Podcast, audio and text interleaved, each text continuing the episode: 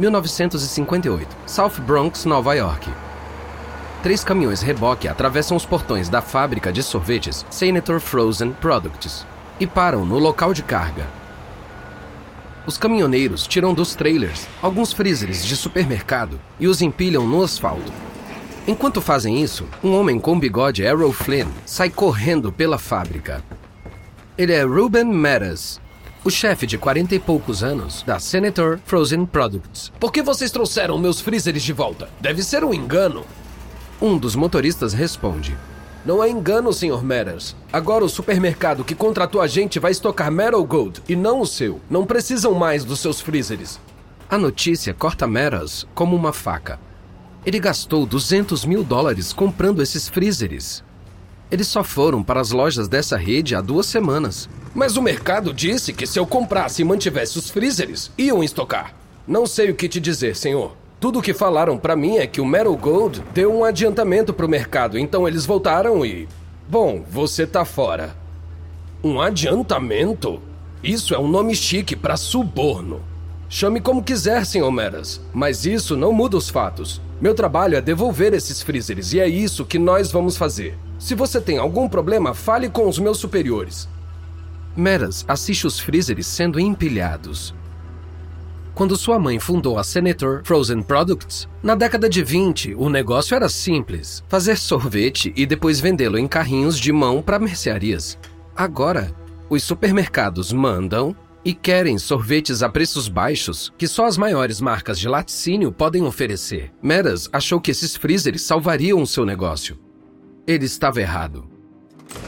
Ele entra de novo na fábrica, passando pelos funcionários que viram tudo pelas janelas. Um funcionário sai correndo.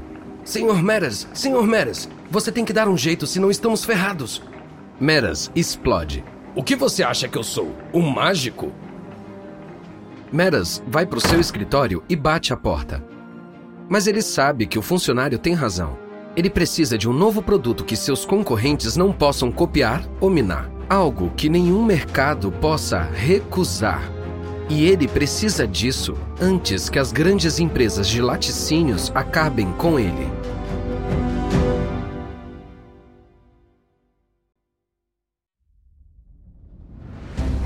Da Wondery. Eu sou Lucas Soledade e esse é o Guerras Comerciais.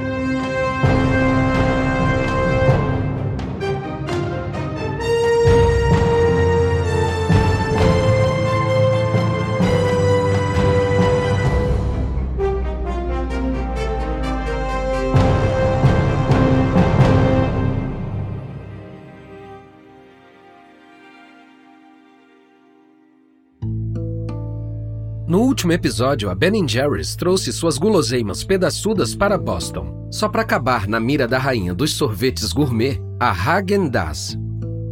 Agora, estamos voltando no tempo só para ver como o criador da Häagen-Dazs, Ruben Meras, garantiu sua coroa.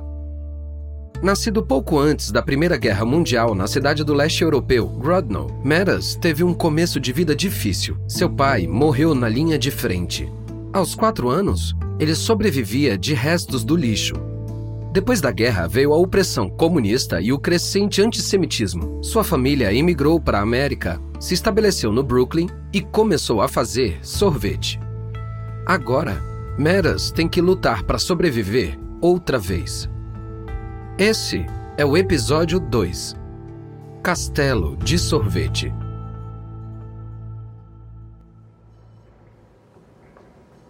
(1959) South Bronx, fábrica da Senator Frozen Products. Ruben Meadows caminha pelo escritório apertado, murmurando para si mesmo. Sua esposa Rose, que também é contadora da empresa, levanta os olhos do livro Razão quando ele pega o grampeador da sua mesa. Ruben, você vai sentar ou vai sair? Eu não consigo me concentrar assim. Meadows senta na beira da mesa de Rose e brinca com o grampeador. Eu entendi. Ah, entendeu o quê? A resposta. A resposta. Eu sei como vencer as grandes marcas. Rose se encosta. Desde que aquele supermercado dispensou seus freezers no ano passado, ele está pensando em como responder. Todos estão à mercê dos supermercados. Tudo é uma questão de preço. Quem pode fazer o sorvete mais barato? Quem pode dar melhores incentivos aos mercados? Vamos no sentido oposto. Uh, como assim? Estou pensando em um novo sorvete que meio litro vai custar 75 centavos.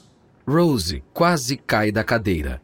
Em 59, meio litro de sorvete custa menos que 15 centavos. 75 centavos meio litro.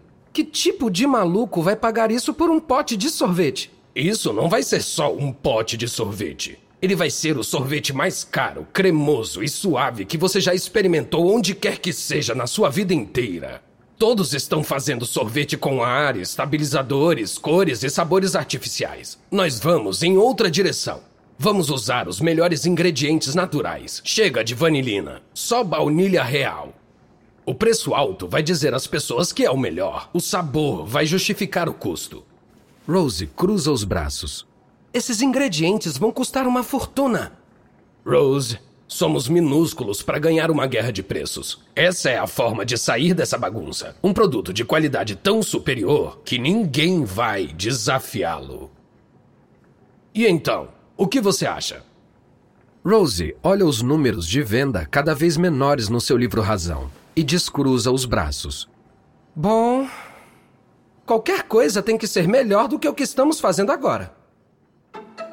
Meras se dedica para fazer o melhor sorvete da sua vida. Ele bate os ovos com leite, creme e açúcar de sempre para criar uma base cremosa ao estilo francês. Ele aumenta a gordura da manteiga e reduz o ar até que sua mistura tenha o dobro da gordura e a metade do ar dos sorvetes padrão. O resultado é espesso, aveludado e derrete lentamente. Ele evita aditivos e busca os melhores ingredientes, da baunilha de Madagascar aos grãos de café brasileiros.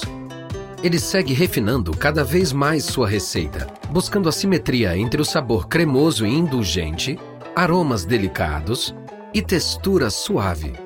Depois, ele ajusta a produção e a distribuição para que sua criação chegue aos clientes na temperatura ideal de menos 30 graus Celsius.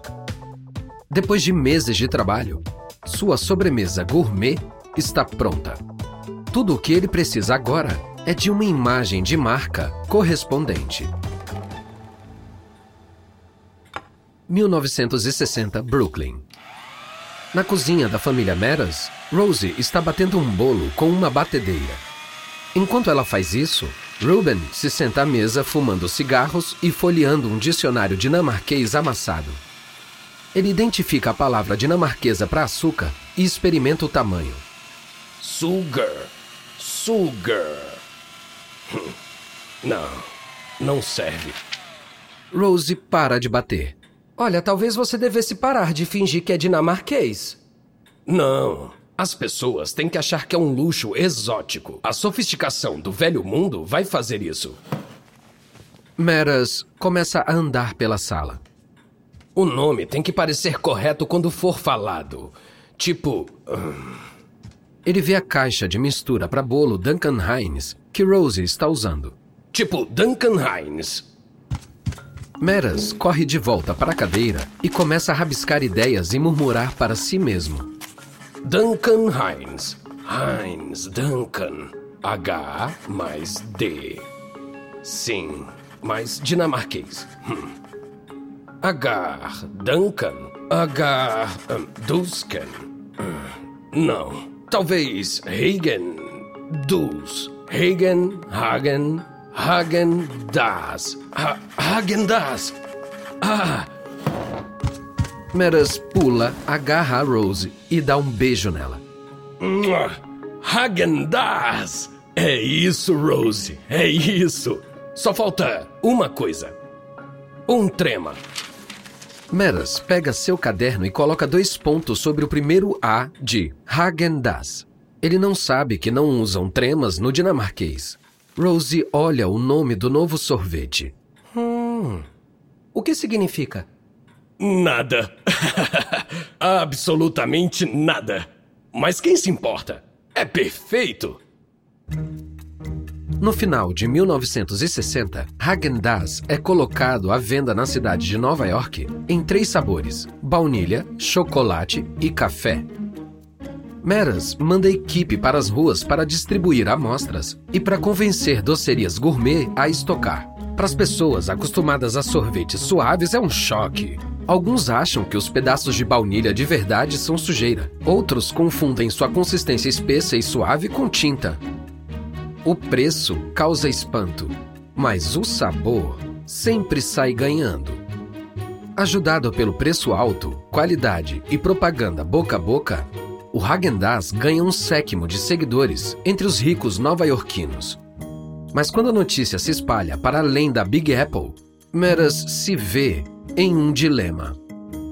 Nos anos 60, a maioria dos sorvetes chegavam às lojas passando por depósitos e, no caminho, costumavam congelar e descongelar várias vezes. Esse descongelar e recongelar cria pequenos cristais de gelo que danificam a textura. Tudo bem para sorvetes baratos para crianças, mas Meras sabe que é inaceitável para um produto sofisticado voltado para adultos. Então ele monta sua própria rede de distribuição, totalmente do zero. Ele passa anos recrutando fãs e empreendedores ambiciosos para entregar Häagen-Dazs diretamente às lojas em caminhões refrigerados. É caro, mas assegura a qualidade que justifica o preço alto. Em meados dos anos 70, a Häagen-Dazs estava disponível em todo o país. A demanda pelo sorvete cult começa a crescer como uma bola de neve.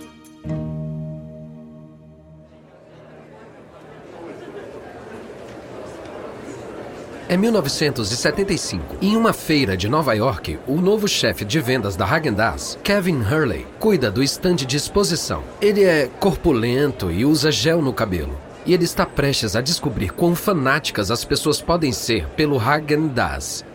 Uma mulher de meia idade com um vestido verde o encurrala. Eu amo Häagen-Dazs. Eu amo Häagen-Dazs. É, isso é, é, é ótimo. É melhor que fazer sexo com meu marido. Hurley fica vermelho. Para seu alívio, outra mulher que estava observando entra na conversa com a mulher decepcionada com o marido. Você deve saber quem trouxe a Häagen-Dazs para a América, né? Não. Quem? O Frank Sinatra. Ele conheceu a receita na Dinamarca. Hurley interrompe. Na verdade, senhoras, isso tá errado. Ele foi criado aqui, no Bronx. As duas mulheres olham para Hurley com desgosto. A que contou a história de Sinatra aponta o dedo para ele. Quem você quer enganar? Falando que o Häagen-Dazs veio do Bronx. É verdade, meu chefe criou. Eu não vou ficar aqui ouvindo essa bobagem. Nem eu. No Bronx. Ai, não. Eu sei, eu me sinto ofendido. Quando as mulheres saem, Doris, a filha de Ruben Meadows, que tem 33 anos, chega com duas xícaras de café. Toma o seu café. Obrigado. Você não sabe o que acabou de acontecer. Uma mulher disse que o Frank Sinatra criou o Häagen-Dazs. Eu contei a verdade, mas ela se recusou a ouvir. Você se acostuma. As histórias mudam, mas as pessoas enlouquecem com o sorvete do papai. Hurley pensa por um segundo. Ele sabe que Doris quer abrir o seu próprio negócio. Doris, eu trabalho com sorvete há anos e nunca vi as pessoas tão obcecadas. Você deveria abrir uma loja da Häagen-Dazs e vender em casquinha. As pessoas vão pirar. Doris abraça a ideia. Em novembro de 76, ela abre a primeira loja da Häagen-Dazs no Brooklyn. Atrai clientes como abelhas em um pote de mel. Encorajada, ela abre uma segunda loja em Manhattan. E então, ela tem a ideia de fazer franquias para construir uma rede nacional. Só tem um obstáculo no caminho. Verão de 77. Fábrica da Häagen-Dazs, South Bronx. No escritório, Doris e Ruben Meras brigam. Você tá com ciúmes, pai? Você nunca achou que minha loja funcionaria, mas eu provei que você estava errado e você não aceita. Certo. Eu estava errado, mas franquia significa abrir mão do controle. Como você pode gerenciar centenas de lojas independentes? Delegando. Algo que você nunca vai entender. Você vai perder o controle de qualidade. Qualidade? É você que vende Häagen-Dazs a granel para lojas sem estilo nenhum. Tipo aquelas lojas hips miseráveis no West Village. Eles são clientes fiéis desde os primeiros dias. Eles ajudaram a construir a Häagen-Dazs. Pai, isso foi antes. Estamos no agora. A Häagen-Dazs é sobre luxo. Você deveria parar de vender para eles. Eu posso construir uma rede de lojas lindas e perfeitas e fazer uma fortuna. Você sabe quanto sorvete eu vendo. Meras vira de costas. Ele não pode negar o sucesso de Doris. As duas lojas dela em Nova York estão vendendo 50 mil dólares de Häagen-Dazs por semana e aumentando as vendas em mercearias próximas. Se ela conseguir reproduzir esse sucesso pelo país, as vendas da Häagen-Dazs vão decolar. Ele olha para Doris. Eu sei. Mas eu sei o que é administrar um negócio. Isso te consome, toma conta da sua vida. Você é minha filha. Você não deveria ter que trabalhar tanto quanto sua mãe e eu. A gente não tinha nada. Pra gente, era o único jeito. Você não tem que fazer isso. Talvez eu queira fazer isso. Você já pensou nisso? Eu nasci com sorvete nas minhas veias. Essa é a minha chance de construir algo, assim como você e a minha mãe. Meras olha para os pés. Ele odeia confrontos. E Doris não cede. Ah, tá. Faça o que quiser. Ficarei fora do seu caminho. Com o apoio do pai, Doris vende franquias rapidamente. Dezenas de lojas da Häagen-Dazs surgem em Nova York e depois se espalham por todo o país. E toda vez que uma loja abre, a demanda por Häagen-Dazs aumenta. As vendas atingem 30 milhões de dólares por ano e continuam aumentando. Mas nem todos estão felizes.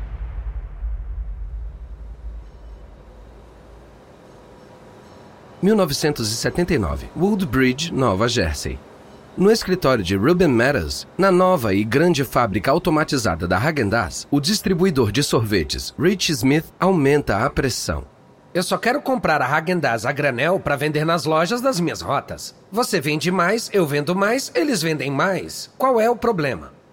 Meadows responde: Sinto muito, mas mas agora temos nossas próprias lojas. Não queremos abastecer concorrentes. O distribuidor de 36 anos franze a testa. Todas as lojas que ele abastece querem Häagen-Dazs. O dinheiro está muito próximo, mas Meras não o deixa alcançar. Mas como um veterano do comércio de sorvetes da cidade de Nova York, Smith sabe que Meras odeia confrontos. Ruben, ou você vende Häagen-Dazs para mim, ou eu lanço um sorvete de luxo que supere o seu. Ruben levanta uma sobrancelha. O Häagen-Dazs é vendido sem concorrência há 19 anos. Ele acredita que seu sorvete é imbatível. Você acha que pode melhorar meu sorvete?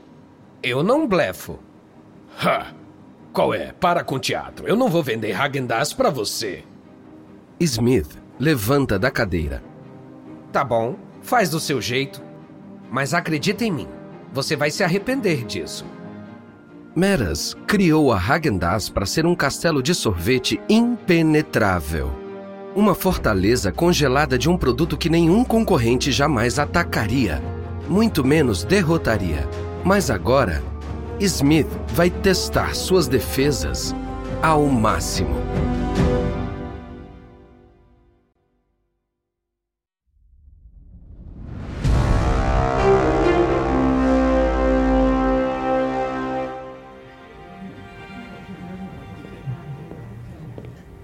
1979 e em um restaurante em Miami, Earhart Summer olha para a tigela de sorvete que acabaram de colocar na frente dele. O que é isso? Eu não pedi sobremesa. O acompanhante de Summer, Rich Smith, interrompe. Você não pediu, fui eu. Summer olha para o sorveteiro de Nova York. Ele está se perguntando a noite toda por que Smith o convidou para jantar. Esse deve ser o motivo. Sommer é um chefe alemão de classe mundial que atende a realeza e presidentes, e Smith quer a ajuda dele. Smith aponta para o sorvete. Experimenta. Sommer coloca uma colherada na boca. Então, gostou? Não, não gostei. Textura dura, sabor suave. É, eu prefiro o Häagen-Dazs. É, eu também. Ninguém faz um sorvete melhor, né? Bom, eu sou um chefe experiente, então eu poderia fazer. Smith sorri. Quer provar isso para mim? Juntos, Sommer e Smith invadem o manual da Häagen-Dazs para criar um rival direto. Assim como a inspiração, a receita deles tem mais gordura de manteiga e menos ar do que os sorvetes padrão e usa ingredientes totalmente naturais. Smith o registra como um sorvete sueco e coloca um nome coroado com um trema: Frozen Gladger. A única diferença do modelo da Häagen-Dazs é a embalagem. Em vez dos recipientes de papelão usados pela Häagen-Dazs, o Frozen Gladger é vendido em potes redondos de plástico branco com tampa de rosca. Em abril de 80, o Frozen Gladger é lançado. Em poucos dias, a Häagen-Dazs abre um processo alegando concorrência desleal e pede aos tribunais para bani-lo das lojas.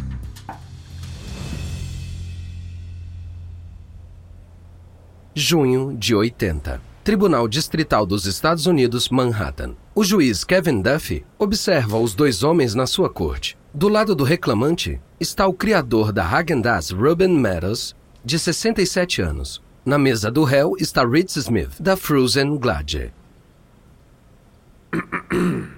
o juiz Duffy pigarreia e anuncia a sua decisão. Para uma liminar, o caso deve ter mérito e deve estar claro que o reclamante sofrerá danos irreparáveis sem uma intervenção. Em ambos os casos, a Häagen-Dazs não cumpre com essas condições. Meras olha para a direita e vê o sorriso se abrindo no rosto de Smith. O juiz continua. A Häagen-Dazs afirma que o réu violou seu tema de marketing escandinavo exclusivo. Esse tema não pode ser registrado. Os nomes dos produtos são claramente diferentes. E as embalagens também. Tremas não são uma base para alegar uma infração. Meras afunda na sua cadeira, mas o juiz ainda não acabou. A Häagen-Dazs também afirma que a Frozen Glad tenta enganar o público, fazendo-o pensar que o sorvete é escandinavo. Mesmo que isso seja verdade, a Häagen-Dazs passa a mesma impressão para as pessoas. Portanto, se a Frozen Gladger é culpada de tal engano, segue-se que a Häagen-Dazs também é. Em suma, é negada a continuidade ao pedido improcedente de liminar. A vitória de Frozen Gladger no tribunal inspira uma onda de imitadores que querem dar uma mordida no crescente mercado de sorvete gourmet criado pela Häagen-Dazs. Os freezers das lojas se enchem de sorvetes caros com falsos nomes europeus como Alpenzober, Perche No e Le Glace de Paris. Meras construiu o mercado de sorvete super premium, loja por loja, distribuidor por distribuidor. Por que ele deveria deixar esses plagiadores tirarem proveito em cima dele? Mas os imitadores são implacáveis. Eles colocam carrinhos de sorvete na frente das lojas da Häagen-Dazs e dão seu jeito de entrar nos mercados. Eles garantem devolver dinheiro aos compradores e entram escondidos nas lojas para furar as embalagens dos rivais usando lápis. Eles até pegam carona nos mesmos caminhões de entrega da Häagen-Dazs. A Häagen-Dazs contra-ataca pressionando seus distribuidores a não transportarem marcas rivais. Poucos distribuidores recuam. A Häagen-Dazs tem 70% do mercado de sorvetes gourmet. E ninguém quer perder tantas vendas.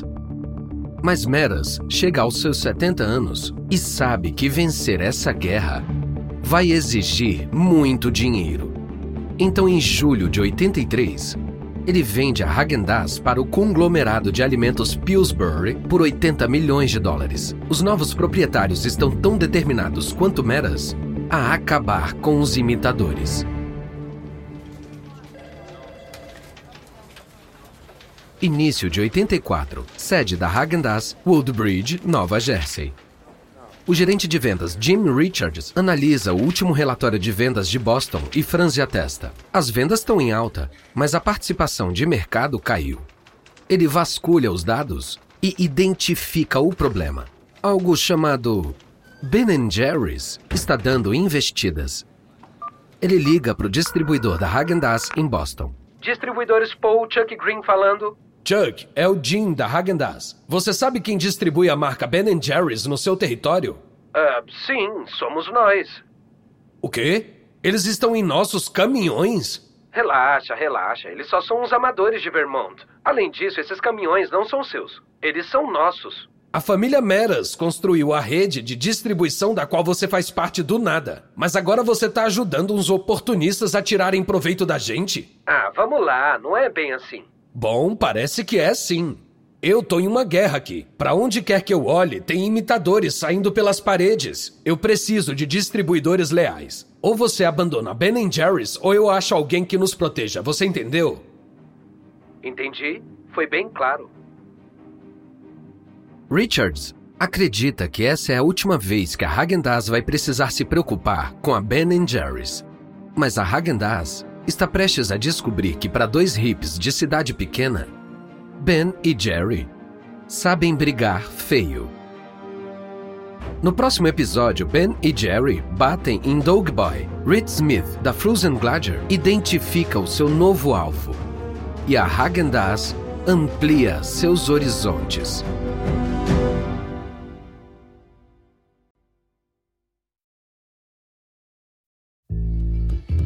Da Wondery. Esse é o episódio 2 de Häagen-Dazs vs Ben Jerry de Guerras Comerciais. Uma nota rápida sobre os diálogos que você ouviu. Na maioria dos casos, não sabemos exatamente o que foi dito. Essas cenas são dramatizações, mas são baseadas em pesquisas históricas. Se você quiser saber mais sobre os primeiros anos da Ben Jerry's, confira o livro de Fred Legger, Ben Jerry's, Furo de Reportagem. Eu sou Lucas Soledade. Tristan Donovan escreveu essa história. Karen Lowe é nossa produtora sênior e editora. Editado e produzido por Emily Frost. Design de som por Kelly Randall. Kate Young é nossa produtora associada. Nosso produtor é Dave Schilling. Emily Kunkel é nossa gerente de produção. Nossos produtores executivos são Jess Redburn, Jenny Lauer Beckman e Marshall Lewy. Criado por Enan Lopes para o Wondery.